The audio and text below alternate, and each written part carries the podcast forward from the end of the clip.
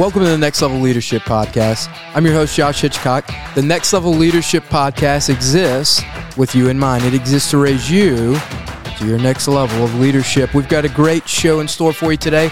We've got with us a servant leadership consultant, trainer, speaker for all things in the automotive industry, Chris Collins. He's going to be joining us today talking about facets of leadership and how you and I can affect change in the world around us. This is an episode you don't want to miss. Well, it is great to be with you once again. It's always an honor and a privilege, Josh. Every week we get to be together. It is an honor and a privilege, and of course, it is great, as you always say, Josh. It's never not great. It's always great. That's right. That's and right. for that reason, I'm thankful to be here. Hey, that's how I see it. I always see it as great. You know that. You know that about me personally. I'm actually a very optimistic and positive person, and I think you know that. I look at the cup half full before I look at it half empty. And I think that's how we all should be in life. But hey, we're not talking about Cameron, cue the cricket sounds. No, no, we're not talking about optimism this week. That's a talk for another day. Uh, but we are talking to a leadership guru and trainer of all things automotive industry, service writers, service managers. He works with them all. Chris Collins, he actually started his own firm to do this, and he's doing it all over the nation. He's written four or five books, and, and he's going to mention them in the in the interview. But this was a great interview, Josh, and uh, I, I just look forward for the audience to hear him uh, because I think everybody's going to walk away better than they were before. Agreed. Uh, really enjoyed this interview. You know, Chris is going to be our uh, keynote speaker at this year's annual convention for Christian Brothers Automotive. This is the one for service managers and service advisors and technicians. So this is a well-timed interview, and I think he really set the pace for what this convention is going to be all about. I agree. It's it's really a good primer to get things started. But without further ado, let's jump right into this interview.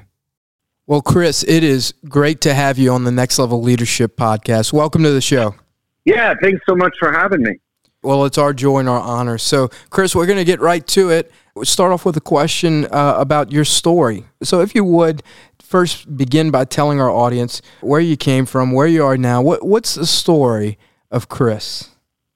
So the, the story of Chris is complicated and maybe unique in the sense that uh, when I was five years old, my mother married a gentleman, and their goal was to be missionaries. And so, at the age of five, we moved to Mexico, and I actually was the uh, only, you know, American white, light-haired kid eh, out of 200 kids in an orphanage. So the first two years we were in Mexico, they're in an orphanage, and then then my stepdad started a church down there, and uh, I was the, you know, I don't know if you guys know what this means. I was an MK and a PK. Do you guys know what that means? I know uh, PK is a preacher's kid. Missionary kid, preacher's kid, which is Oh, Church is. I should known probably that. the two worst things, right? You could be. Uh, definitely, if you said, "Oh, that kid over there uh, is an MK PK," you'd be like, "Oh boy, he's trouble." So uh, when I was a teenager, thirteen, my mom and him split, and I ended up back in Washington State, which is where I was from. And uh, my first job ever was as a porter at an RV dealership where um, I assisted the technicians there. And uh, in the summer, I used to have to seal the roofs on an RV, which there's like this tar stuff that you put put on or whatever. Uh, that was kind of the beginning of uh, my love for this, you know, industry. And then when I was 17, I got a job as a lot attendant at a Volkswagen Audi Subaru dealership to pay for drumsticks and uh, my band rent because I was in a band in Seattle. And then I ended up being the one that you know showed up on time and worked pretty hard. So they promoted me to be the the manager of the lot attendants in detail, and then I became a service advisor, and then I kind of kind of moved up. And in a pretty early age, so when I was 24, I started going around and training service advisors and fixing service departments.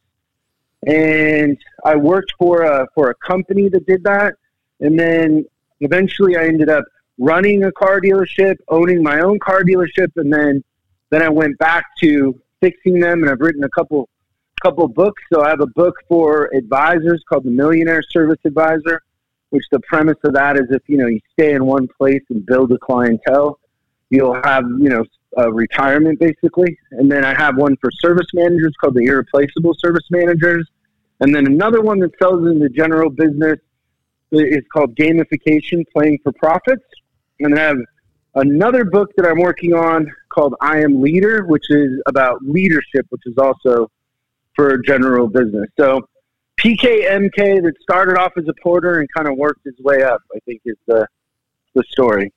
Very cool. So, Chris, I know right now what you're doing is a lot of training, correct? So we have we have tra- we have online training, we have coaching groups, and then uh, we're starting leadership. Where we're going to start doing leadership workshops. Yeah, that's awesome. Can you speak to what you're doing now? How you got into the online training, the platform that you have, and the the, the people that you're able to influence? How'd you get into what you're doing right now?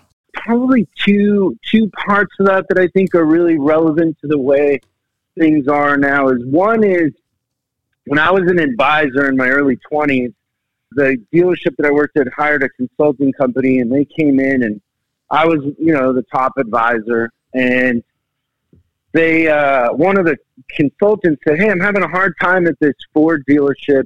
Could you come talk to the advisors? And so I thought he wanted me to actually train them. So what I started doing, and it's kind of simple, and I think this works for anything is I started paying attention to the lowest performing advisor and what he did and then what I did. So I would watch like how does he approach a customer? So he would approach a customer and say, Do you have an appointment? And he'd be very off putting and kind of like almost like he was, you know, the anti customer helper in a way. Mm-hmm. When I walked up to a to a customer, I was genuinely curious like what they did, what they were about, and the car was kind of irrelevant to me or you know or the truck. So just paying attention to the gap between you know what was successful for me versus what wasn't successful for somebody else. And you can do that in anything in business. You know, pay attention to the results, not the idealized version of things. And then that's the other thing is I, I always kind of had a disdain for consultants because they always seemed like they would come in and make you feel kind of dumb, like you didn't know what you were doing but there wasn't a lot of substance to it at the end of the day that was, you know, really proven. And so the heart of our company has been that we're on the front lines. We're sharing ideas that are actually working in businesses or in service drives and not the idealized version of, of things. We're the anti-consultants in that way. So that's kind of the heart and soul of what, you know, what we stand for today. You know, really, really focusing on results, not the idealized version of things. That's awesome, Chris. And you're talking about focusing on the person. You know, it's the person before the process, it's the connection before the content. It's the experience as a relationship and not a transaction. And there's so many individuals behind the counter who view the next guest as a transactional relationship um, as opposed to just getting to know them on a personal level first. So the fact that you're able to identify that and move forward is tremendous. Chris, as you know, one of the the major reasons for training and for uh, development and, and improvement is to, to make changes, to make positive changes. And you know that the theme for this year's annual convention is affecting change. So, my question to you is what advice would you give to someone who knows that a change is necessary, but they struggle with their ability to influence and affect it? I'm going to lay out kind of a, a step by step process that will kind of make this make more sense. But in a sense, if you think about you want to get better every year, everybody would agree with the fact that if you're in business, if you're doing anything, the real measurement of any sort of passion or or uh, interest in a skill is that you're improving and getting better. And so, if you want to change your results, or if you want your, your results to be different, you have to do things that are different. And so, change is kind of built into evolution and everything that happens, right? The world is changing, the economy is changing, our friends are changing, everybody's changing, growing, moving, making more money, making less money, getting a divorce, not, you know, everything is changing constantly. And I think that one of the, the things that keeps people from changing is one, not understanding that change is something you need to practice and embrace. Like you literally need to practice change. You you mm-hmm. need to be looking for ways that you can change and improve.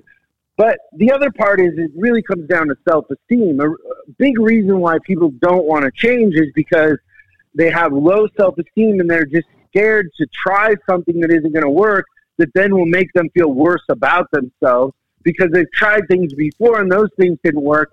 And there's like there's like a learned helplessness that happens there where we play not to lose instead of playing to win because we're we're so afraid of failing and you know having something go wrong. And so the second part of this is you want to train your mind to see winning and losing as the same thing.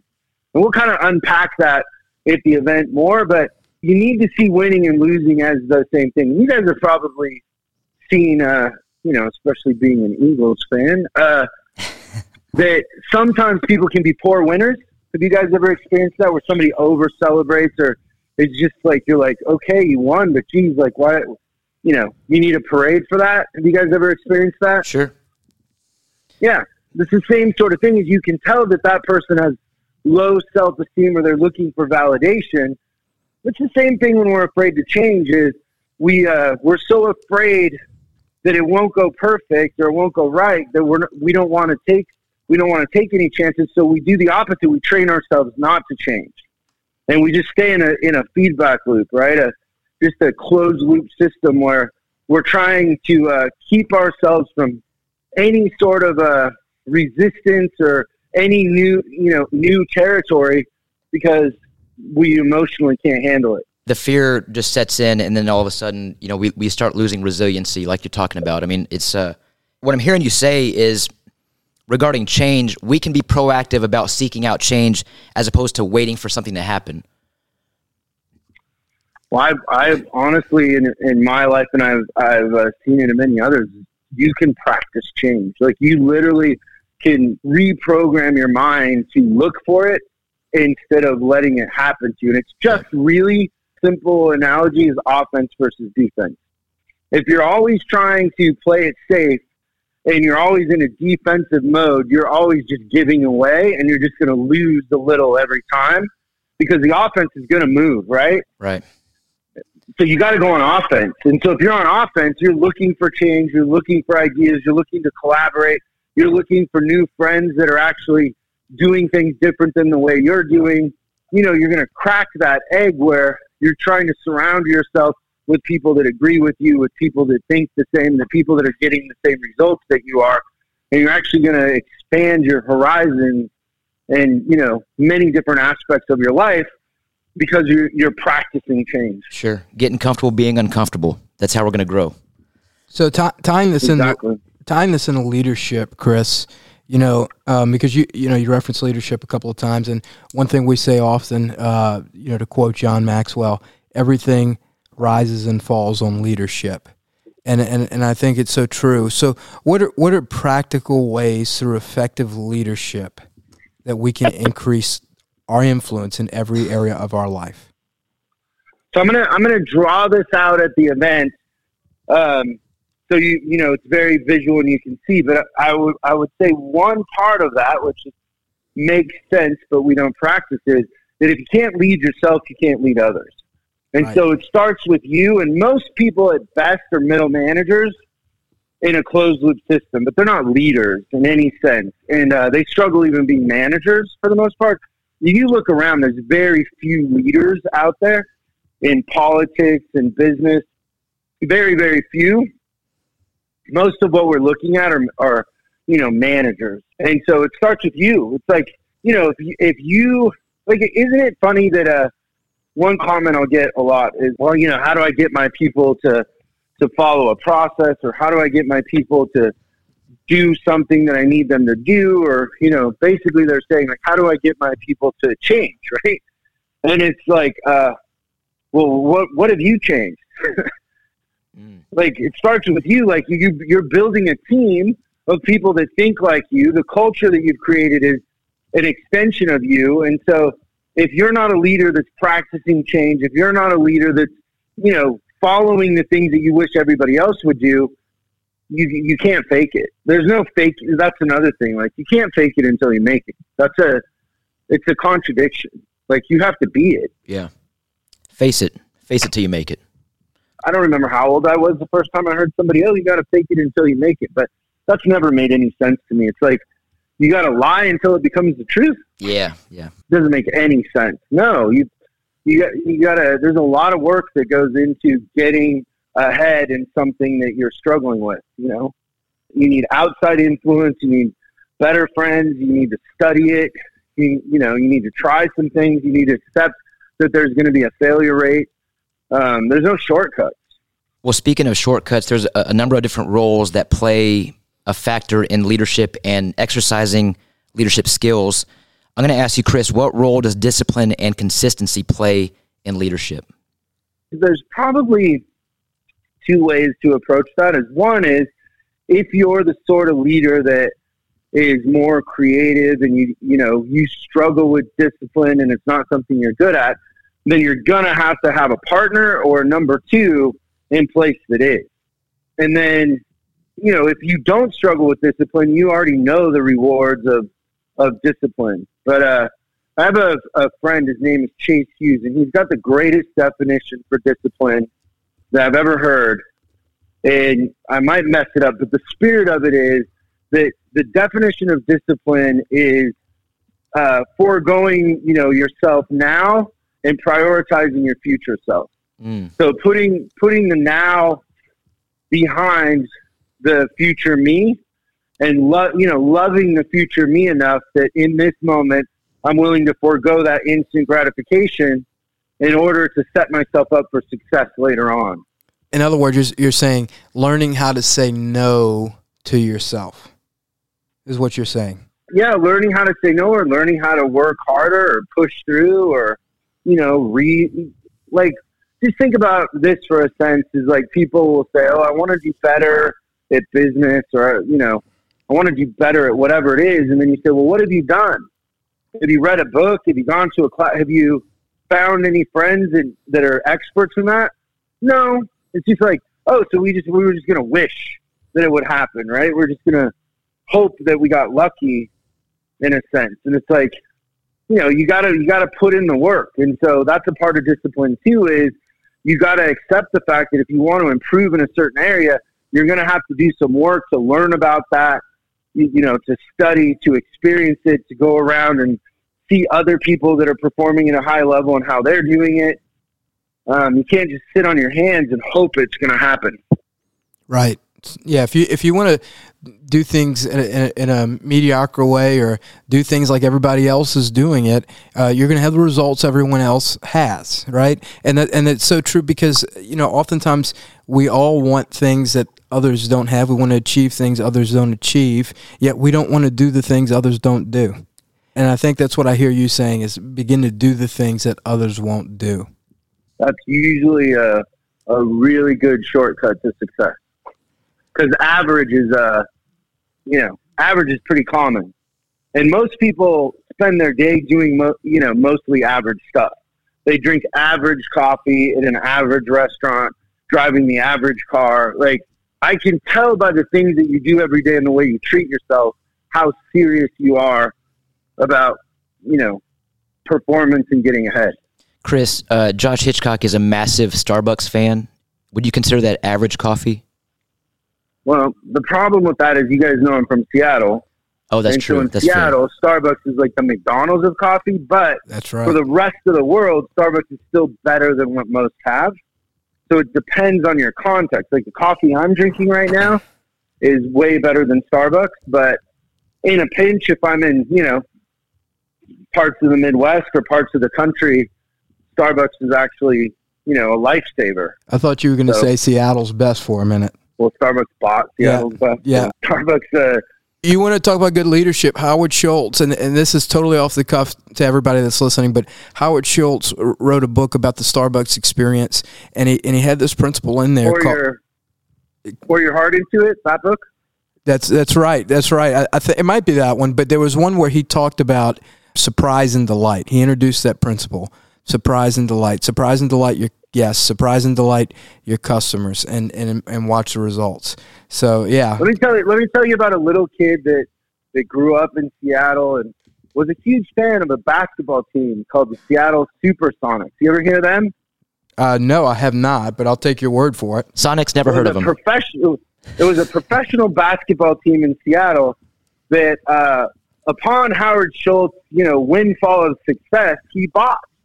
And then, you know, this poor little boy watched the, you know, the, you guys never saw the Sonics and the Bulls. Oh yeah, we saw them 96, 97, finals. Gary Payton, Shawn Kemp. Shawn Kemp. Come on, let's talk Yeah. about it. Yeah, and then uh, then he uh, you know then he sold them to some guy in the Midwest, and the Sonics are no more. mm-hmm. They're the Thunder now. Can we unpack that leadership for a second? That uh, Hey, no, I'm joking. I, I, Uh, I believe that, the next really good, actually. I believe the next city who's going to get a new NBA team is going to be Seattle. We're, the NBA is going back to Seattle. I, I, I feel it. That would be great. So, Chris, just kind of wrapping this up, what are some, you know, we talked about several practical ways that people can affect change, but is there any other practical steps that you're thinking of in addition to what we talked about consistency, discipline, so forth, where people can affect change effectively in the world around them? Probably the best way is to really commit to the fact that you want to improve in certain areas. So have very specific outcomes that you want. And think about those outcomes daily. So, you know, some people say write your goals down every day, but you don't have to write them. You can think about them, but start off every day thinking about, okay, here's the goal. And if I want to reverse engineer achieving this, some things are going to have to change. And so, literally, train yourself every day to think about the things you can change to achieve that goal. And if you just do those simple steps, it starts to retrain your mind to see change as something that's fun and necessary and, you know, a part of who you really are. And it will show you where your insecurities are and the things that you're scared of and kind of make you face those in a sense. So, reverse engineering, like, what is it today? that I need to do to get closer to that thing I want to achieve. And, you know, change will be automatic at that point because something has to change. You got to do something different in order to go towards that or step closer to it.